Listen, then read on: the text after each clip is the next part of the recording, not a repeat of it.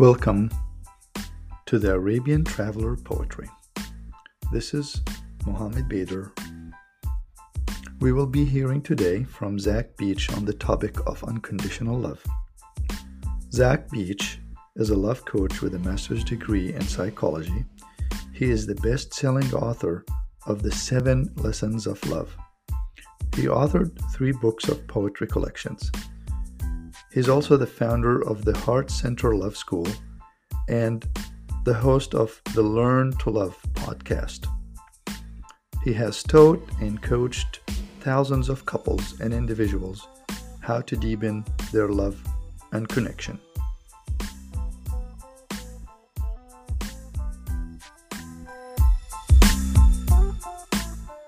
How are you? I'm glad really to finally meet you. This is really exciting finding you. I have found a lot about you, and I appreciate the whole concept of unconditional love that you are working on. And I know that you also teach yoga and teach various things. So for the audience, I just wanted to have you just introduce yourself and tell us a little bit about what got you into the topic of love. Yeah, so thanks so much, Mohammed, for having me. I'm looking forward to our conversation, and thank you, listeners, for listening to this show. Just today, I was editing one of my own podcasts, and I was like, wow, this is a lot of work. So I appreciate that you are doing this, that you are putting this out into the world, and really promoting poetry and love and different things like that. So for those wanting to learn a bit about me, it's true. If you look on my driver's license, it will tell you my name is Zach Beach. I am based in the San Francisco Bay Area. If you go to my website, it will tell you that I am a yoga and meditation teacher, an author, a poet, and a love coach. But really, I'm just like you. I'm just trying to live in line with my truth and my heart, and that to me is all about the path of love. And I think of my mission in the world as meant to bring more love into it and help others on their path of discovering the love that they have inside and manifesting and bringing that love outside. So I don't think there's anything particularly special about me other than I just live with an intention to love more every day. You seem to be what we call mood congruent. You know, I mean, that's really the ultimate, is to really be in sync and in harmony in the inside and the outside. And I know I heard some of your podcasts where you've worked in biotech and had an injury, and that led you to yoga. I was wondering if you can talk a little bit about how you've crossed that journey from, you know, being like the rest of us. You're consumed with your work and that success, and then moving to that passion and doing something you love. Yeah, you've done your research, Mohammed. I really appreciate it. And it is true that before this path of love, I was living a very different life. And to me, when I think about what spiritual practice is, it's a combination of 2 things. One, a reflection of what really matters most in our life. And 2, trying our best to live in line with those values. And it is true that I did injure my back many years ago. And I do remember I went to my physical therapist, and they were like, you should try yoga. And at the time I was like, ha, yoga. I can breathe and stretch by myself. I don't need to go to some class. But that to me was the beginning of my spiritual path of reflecting on what matters and living in line with those values. And once I began this process, I realized that what truly matters most in life is love, that we are on this planet to love, that all of us, you, me, everyone that we ever meet in this life needs a connection, needs a feeling of connection and belonging from birth until death. So my path has been a deepening and an expanding of that intention, because the power of intention is how open-ended it is.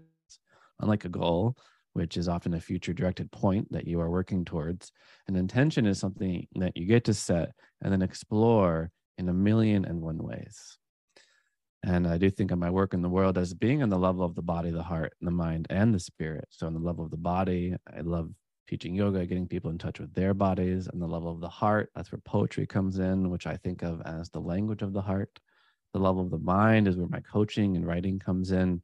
And of course, the level of the spirit is that unexpressible reality of our existence that we can get in touch with by uniting all these elements.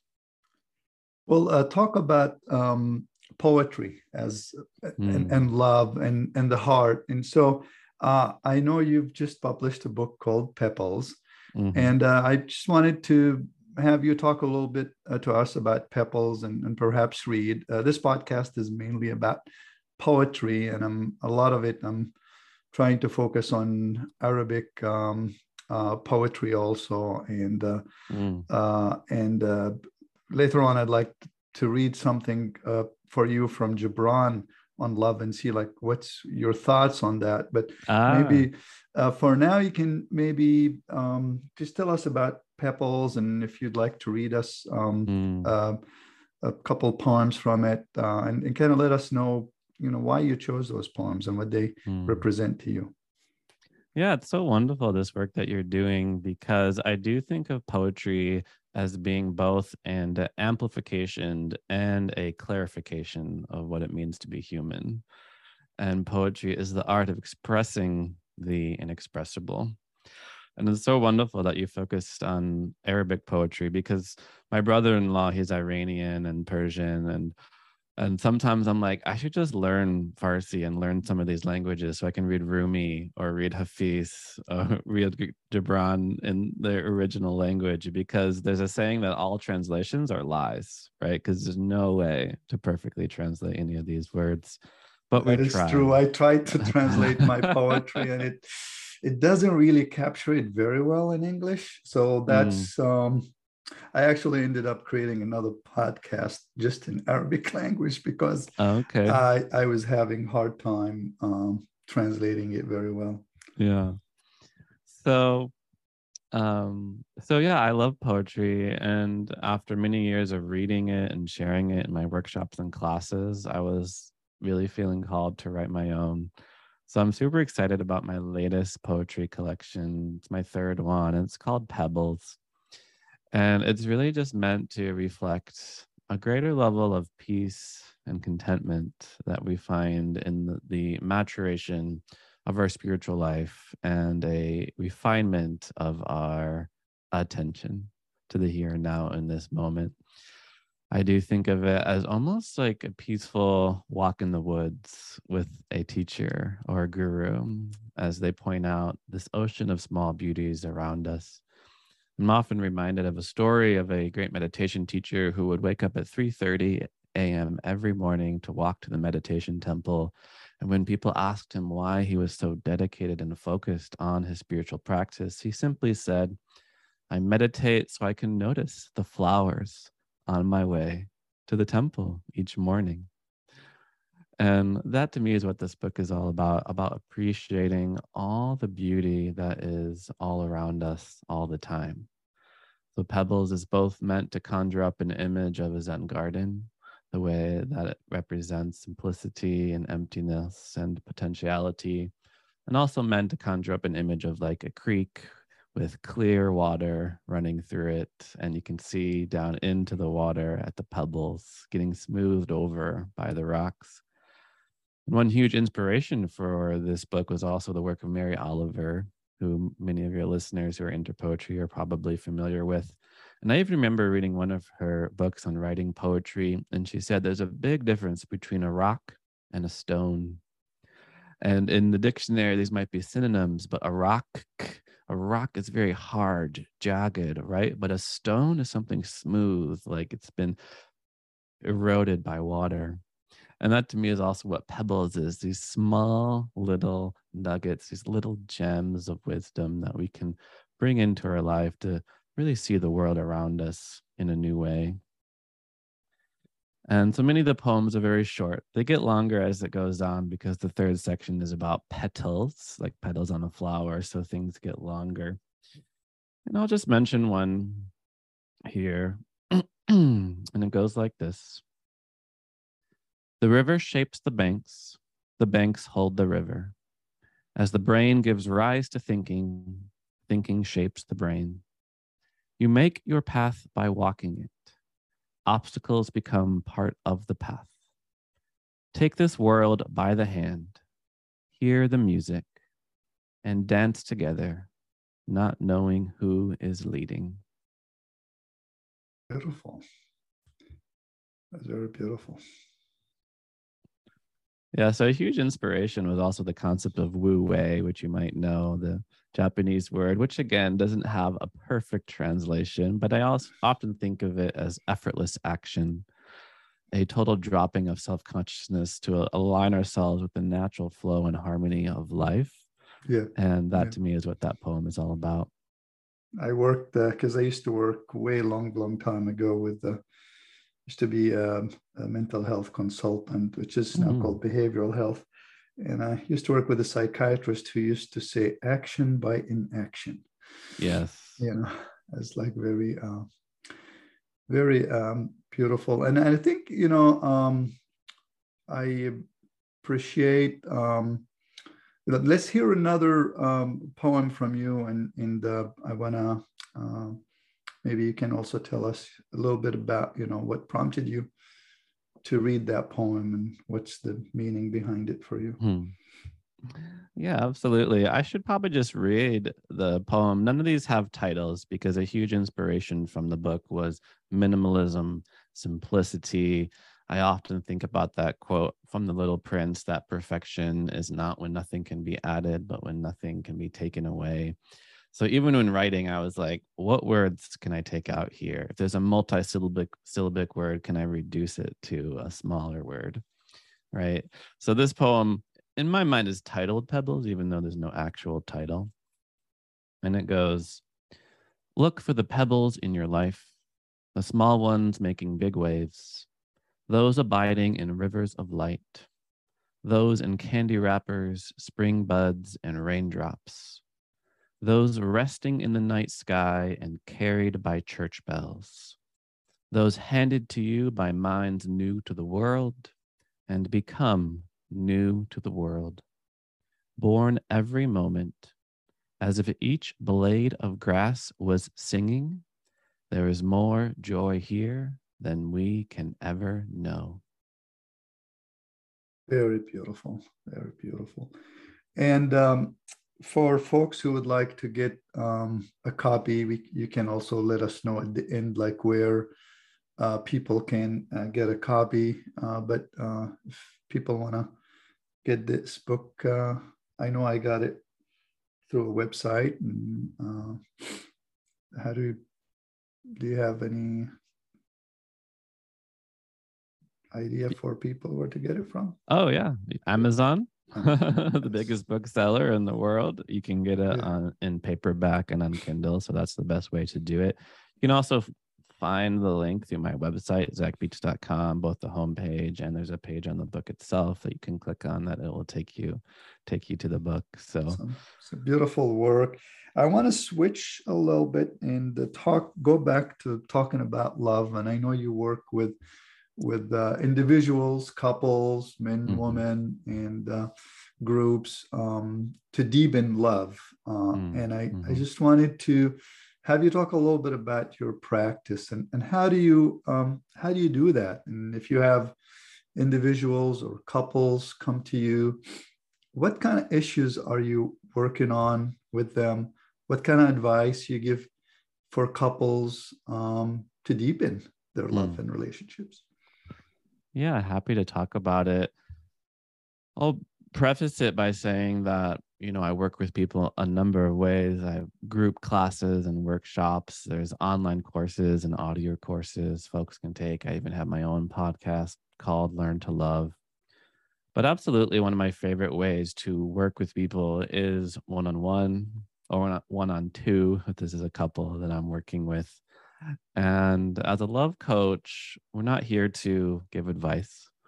We're not here actually to give anything, because one of the lessons we find on the path is we already have everything we need within us. And it is a matter of just bringing that out, bringing out that capacity to love.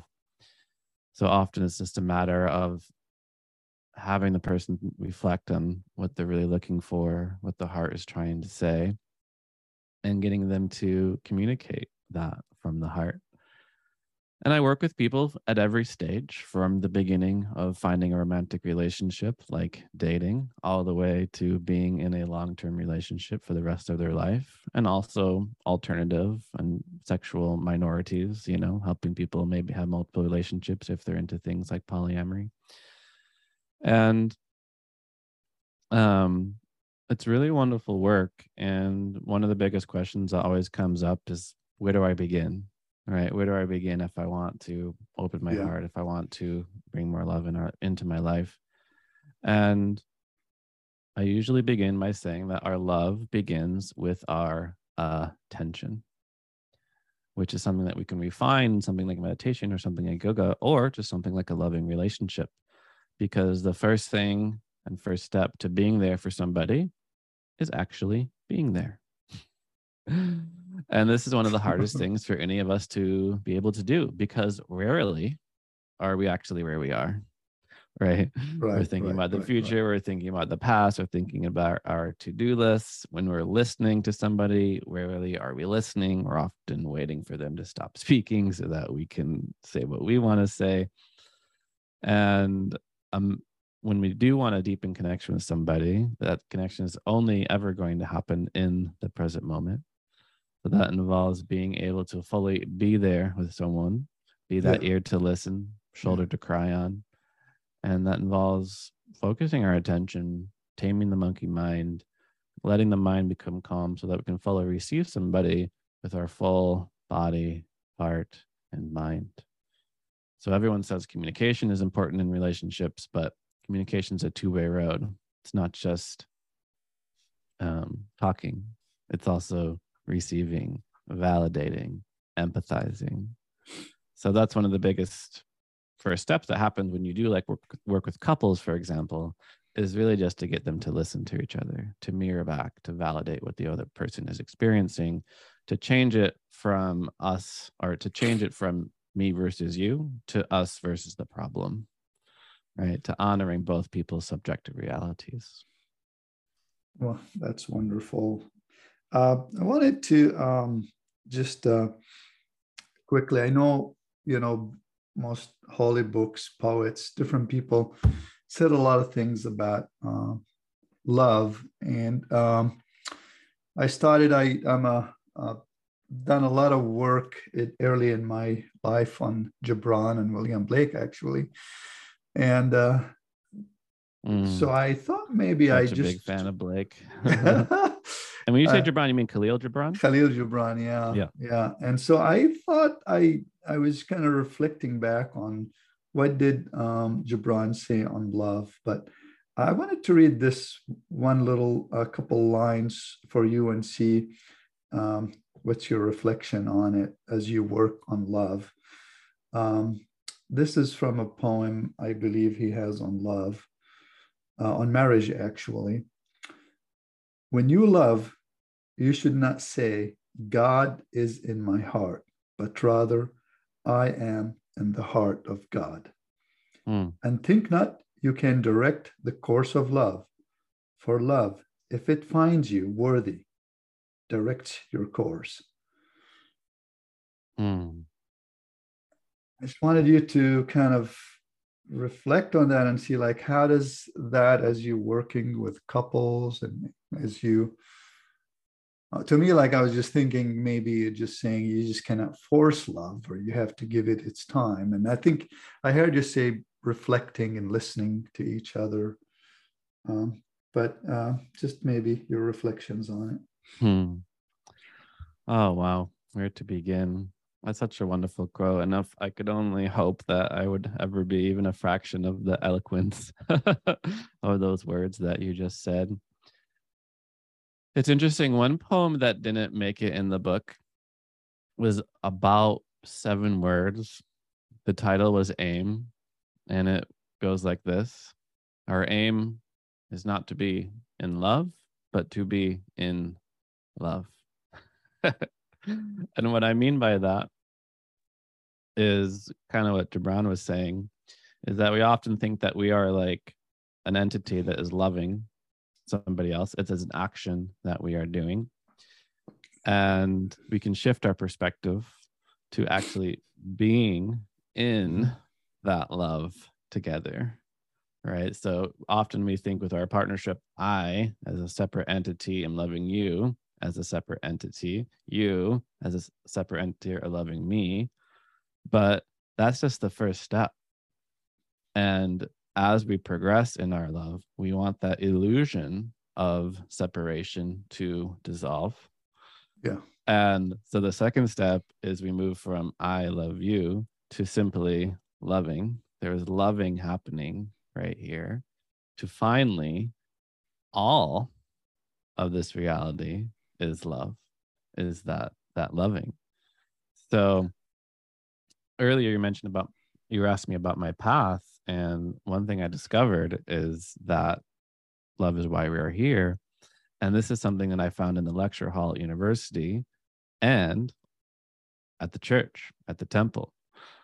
And, you know, in one of the verses from the Bible, it says, we know God through love, for God is love. And that loving creative force is the fundamental energy of the whole universe. So we are able to shift from I need to try to love you, or I am loving you, to I am that love. And the I is an illusion. And the love we can simply rest in. And that is the same path that takes us to the ultimate love of all, the supreme power of all, which is the unifying force that God is. Wonderful. I want to also reflect on, I heard one of the podcasts you had, and I can't remember the country, will come to me, but I think you talked in there about the power of really being positive, that when you're not positive, it seemed to me like you were doing a training in a country where a lot of people were complaining about either the weather or the food, and mm-hmm. And there was only this one person who started to say, oh, how wonderful. This is the best trip in my life. And I have to say, I was listening to that. I was driving with my wife, because I was like, oh, I need to really shift my attitude. Because in a lot of times, you know, we seem to focus on the negative, and that kind of clouds our relationships, whether it's love or whether it's relationship. So I just want to say I appreciated that reminder there. And yes. And the other thing I wanted to say, like, and then maybe you can comment on them both. If you've referenced like a study that happened somewhere in Germany around when people are depressed, they don't see color. So I was hoping that you talk about that in hopes to help our audience to find a way out of that depression or negative frame of mind. And I'm not talking about the type of depression that needs a, you know, psychopharmacological help or psychiatry, but, you know, how can we use kind of, you know, some of the principles you use, whether it's a body movement or poetry or yoga, to really get unstuck.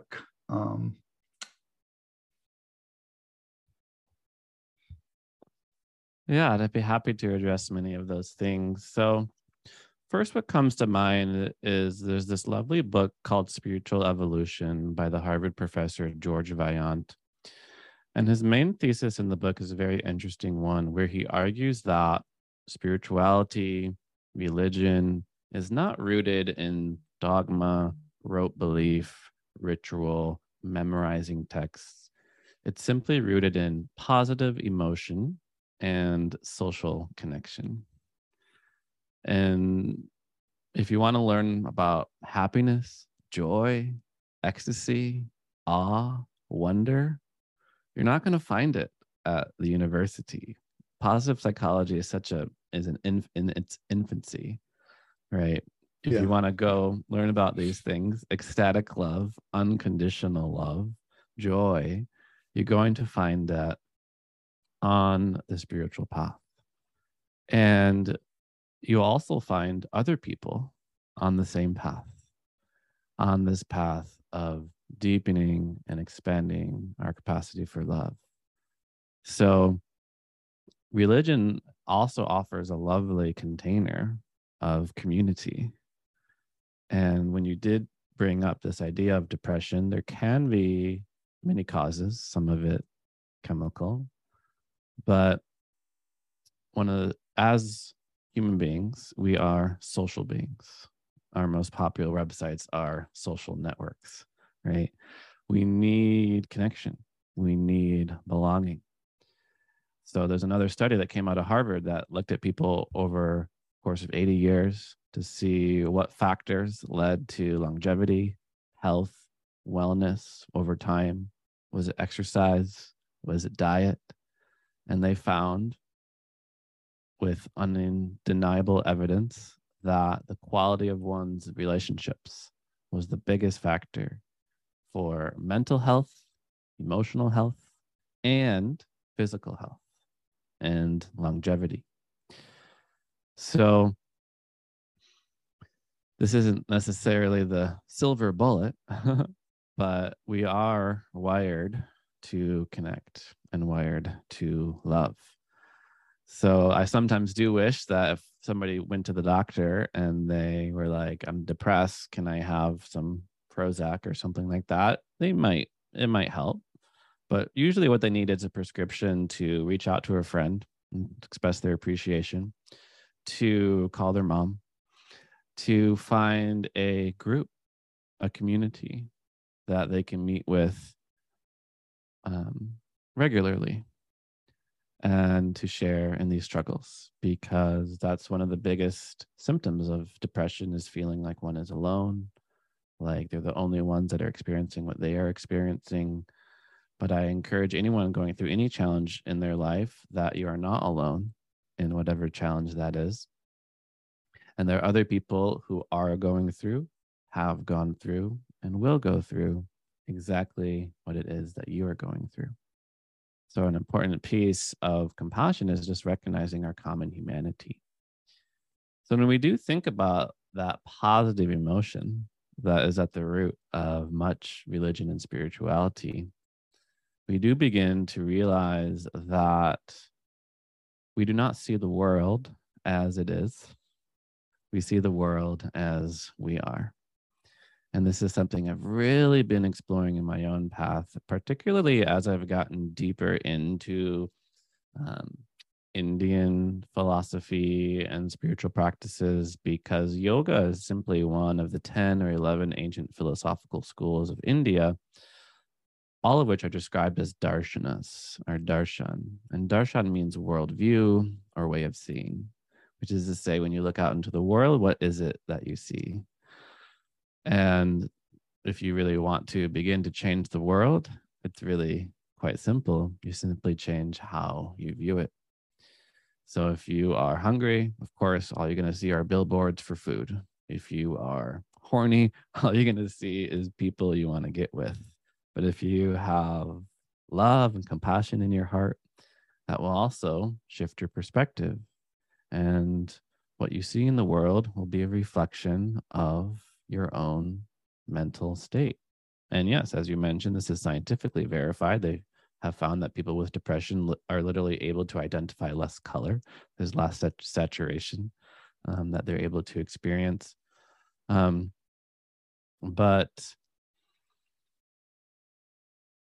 it's our darshan that really expresses our worldview. You know, when you look at a tree, do you see a species undergoing photosynthesis? Or do you see a manifestation of Mother Earth offering a gift and a home to countless creatures, right? And that's what's so important for me lately, is being able to see the world through the eyes of love, kindness, compassion, joy, empathy, awe, wonder. Well, this had been really wonderful. I appreciate the time that you have given me. I think as a last maybe word or two words in your own words. I know that you're wanting to let the world know about that you're committed to building unconditional love and connection. Maybe we can end with one of your poems there, and we'll sign off after that. Yeah, I'll end. This poem isn't from Pebbles. If you wouldn't mind, I'll share another one I wrote a long time ago. And I always modify it just a little bit. It's like a story that you tell differently each time. But I love leaving people with a message. And I want that message to be that you, listener, are a miracle. You are unique. In all the world, there was no one like you. In the millions of years that have passed and the millions of years that will come, there will never be anyone exactly like you. And I know sometimes we forget. Sometimes we forget our own magnificence and the wonder of being alive. And during those sometimes, you have to write letters to yourself so that later, when you can't stand the dimples around your lips or the peely skin around your eyes or the way your cheekbones make your face look like a bag of marshmallows, stop. A letter comes in the mail that says, I don't know you, but one time I saw a gorgeous sunset in Yosemite cast gorgeous infusion rays across the sky, and it lit the clouds on fire. Well, that's nothing compared to your touch and your kindness and the way your nose wrinkles when you're thinking. If there's one thing that keeps us all connected, it's imperfection. And we all want to follow our dreams, but sometimes dreams only, we can only see through the corners of our eyes, and dewdrops form in those same corners. And it makes me sad to think that the white tiger no longer exists in the wild, and to think that there is only one of you who defines the meaning of preciousness. So please, whatever you do, don't cut yourself. And I don't mean just on the surface. I mean, don't cut yourself down, sell yourself short, or picture your being as anything less than the dancing wildness of pure ecstasy, so momentarily captured in a few layers of skin, polish, and beauty. That's outstanding. And thank you so much, Zach. One last time, maybe you can tell us about your website and how people can find you as we sign off. Yes. Thank you. Thank you, Mohammed. Thank you, listeners. My name is Zach Beach. If any of the words I said resonated with you today, you can find me at zachbeach.com. And